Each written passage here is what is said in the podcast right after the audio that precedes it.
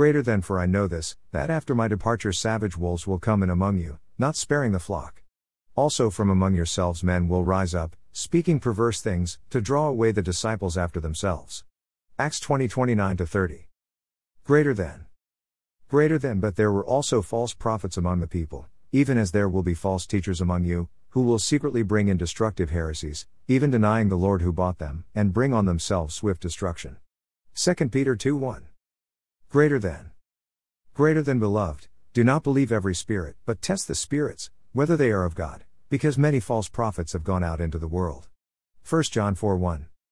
The apostles of Jesus Christ warned Christians in the first century A D that false teachers would come at them from both inside and outside the church.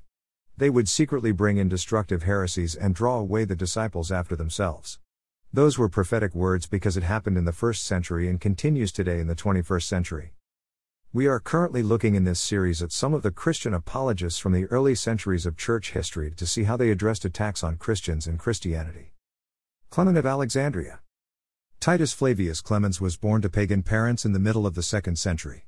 Some historians believe he was born in Athens and became a Christian under the teaching of Pontinus. Clement of Alexandria, as he is known to differentiate him from Clement of Rome, wrote to pagans exhorting them to become Christians. The three major works of Clement that survived in full are Protrepticus, Pedagogus, and Stromata. Here are examples from each dash. Greater than This is the new song, the manifestation of the Word that was in the beginning, and before the beginning. The Savior, who existed before, has in recent days appeared. He, who is in him that truly is, has appeared, for the Word, who was with God, and by whom all things were created, has appeared as our teacher. The Word, who in the beginning bestowed on us life as Creator when He formed us, taught us to live well when He appeared as our teacher, that as God He might afterwards conduct us to the life which never ends. He did not now for the first time pity us for our error, but He pitied us from the first, from the beginning.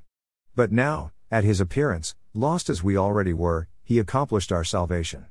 For that wicked reptile monster, by his enchantments, enslaves and plagues men even till now, inflicting, as seems to me, such barbarous vengeance on them as those who are said to bind the captives to corpses till they rot together. This wicked tyrant and serpent, accordingly, binding fast with the miserable chain of superstition whomever he can draw to his side from their birth, to stones, and stocks, and images, and such like idols, may with truth be said to have taken and buried living men with those dead idols, till both suffer corruption together. Protrepticus, chapter one. Greater than. Greater than Now, O you, my children, our instructor is like his Father God, whose Son he is, sinless, blameless, and with a soul devoid of passion, God in the form of man, stainless, the minister of his Father's will, the Word who is God, who is in the Father, who is at the Father's right hand, and with the form of God is God. He is to us a spotless image, to him we are to try with all our might to assimilate our souls. He is wholly free from human passions, wherefore also he alone is judge, because he alone is sinless. As far, however, as we can, let us try to sin as little as possible. For nothing is so urgent in the first place as deliverance from passions and disorders, and then the checking of our liability to fall into sins that have become habitual. It is best, therefore, not to sin at all in any way, which we assert to be the prerogative of God alone, next to keep clear of voluntary transgressions, which is characteristic of the wise man, thirdly, not to fall into many involuntary offenses, which is peculiar to those who have been excellently trained. Not to continue long in sins, let that be ranked last. But this also is salutary to those who are called back to repentance, to renew the contest. Pedagogus, Book one, Chapter two. Greater than. Greater than The writing of these memoranda of mine, I well know, is weak when compared with that Spirit, full of grace, which I was privileged to hear. But it will be an image to recall the archetype to him who was struck with the thyrosis. For speak, it is said, to a wise man, and he will grow wiser, and to him that hath, and there shall be added to him. And we profess not to explain secret things sufficiently, far from it, but only to recall them to memory, whether we have forgot aught, or whether for the purpose of not forgetting. Many things, I well know, have escaped us, through length of time, that have dropped away unwritten. Whence, to aid the weakness of my memory, and provide for myself a salutary help to my recollection in a systematic arrangement of chapters, I necessarily make use of this form. There are then some things of which we have no recollection, for the power that was in the blessed men was great. There are also some things which remained unnoted long which have now escaped, and others which are effaced, having faded away in the mind itself, since such a task is not easy to those not experienced, these I revive in my commentaries. Some things I purposely omit, in the exercise of a wise selection, afraid to write what I guarded against speaking, not grudging, for that were wrong, but fearing for my readers, lest they should stumble by taking them in a wrong sense, and, as the proverb says, we should be found reaching a sword to a child. For it is impossible that what has been written should not escape, although remaining unpublished by me. But being always revolved, using the one only voice, that of writing, they answer nothing to him that makes inquiries beyond what is written, for they require of necessity the aid of some one, either of him who wrote, or of someone else who has walked in his footsteps. Some things my treatise will hint, on some it will linger, some it will merely mention. It will try to speak imperceptibly, to exhibit secretly, and to demonstrate silently.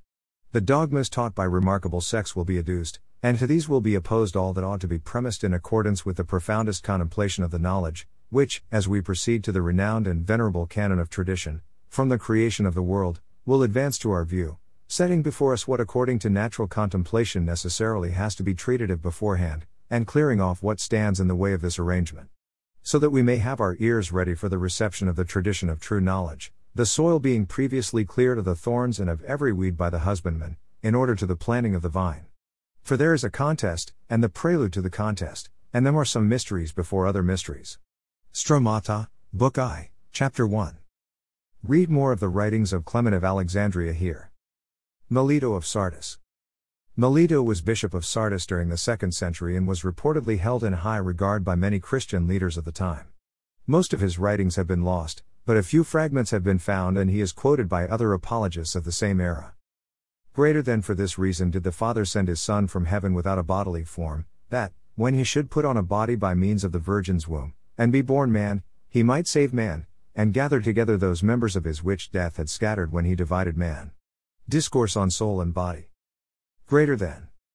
Greater than on these accounts he came to us, on these accounts, though he was incorporeal, he formed for himself a body after our fashion, appearing as a sheep, yet still remaining the shepherd, being esteemed a servant, yet not renouncing the sonship, being carried in the womb of Mary, yet arrayed in the nature of his Father, treading upon the earth, yet filling heaven, appearing as an infant, yet not discarding the eternity of his nature, being invested with a body, yet not circumscribing the unmixed simplicity of his Godhead, being esteemed poor, yet not divested of his riches, needing sustenance inasmuch as he was man, yet not ceasing to feed the entire world inasmuch as he is God, putting on the likeness of a servant, yet not impairing the likeness of his Father. He sustained every character belonging to him in an immutable nature, he was standing before Pilate, and at the same time was sitting with his Father, he was nailed upon the tree, and yet was the Lord of all things. Discourse on the Cross. Read more of the writings of Melito of Sardis here. Athenagoras of Athens. Athenagoras identified himself as Athenagoras, the Athenian, philosopher, and Christian. Though he was apparently influential during his lifetime, little is known about him now beside a few writings from the latter part of the second century. Greater than to the emperors Marcus Aurelius Antoninus and Lucius Aurelius Commodus, conquerors of Armenia and Sarmatia, and more than all, philosophers. Greater than. Greater than in your empire, greatest of sovereigns, different nations have different customs and laws, and no one is hindered by law or fear of punishment from following his ancestral usages, however ridiculous these may be. A citizen of Ilium calls Hector a god, and pays divine honors to Helen, taking her for Adrastea.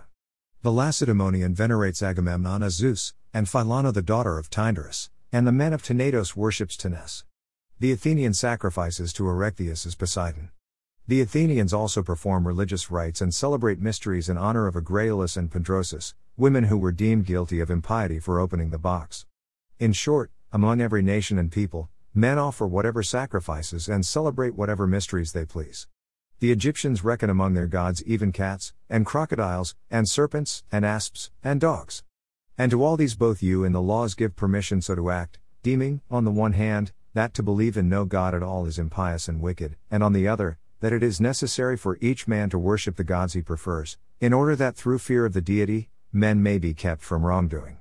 But why for do not, like the multitude, be led astray by hearsay? Why is a mere name odious to you? Greater than.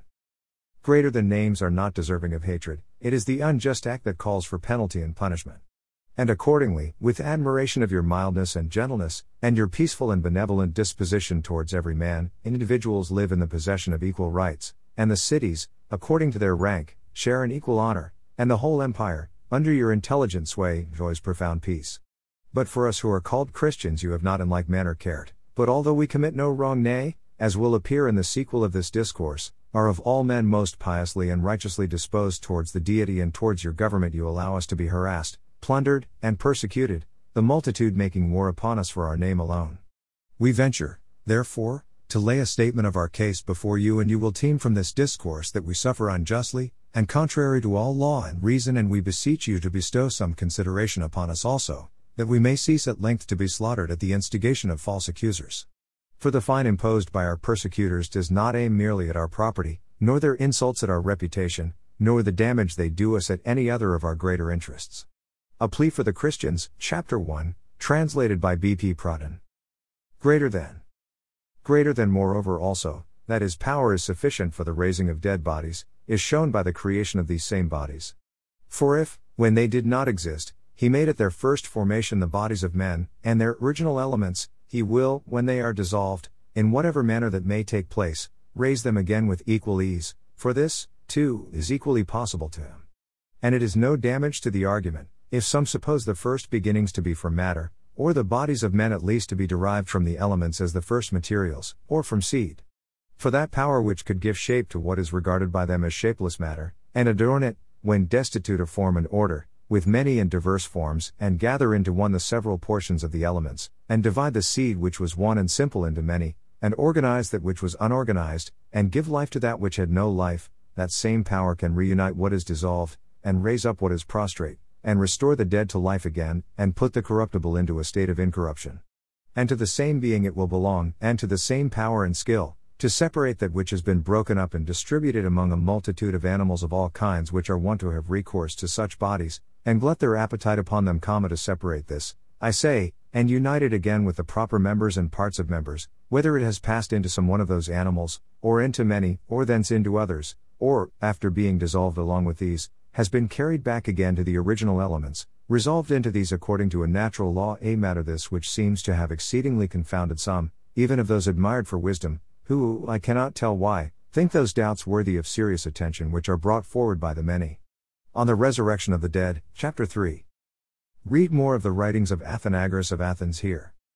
We'll look at more writings of second-century Christian apologists in our next post. Scripture taken from the New King James Version. Copyright nineteen eighty-two by Thomas Nelson. Use by permission. All rights reserved.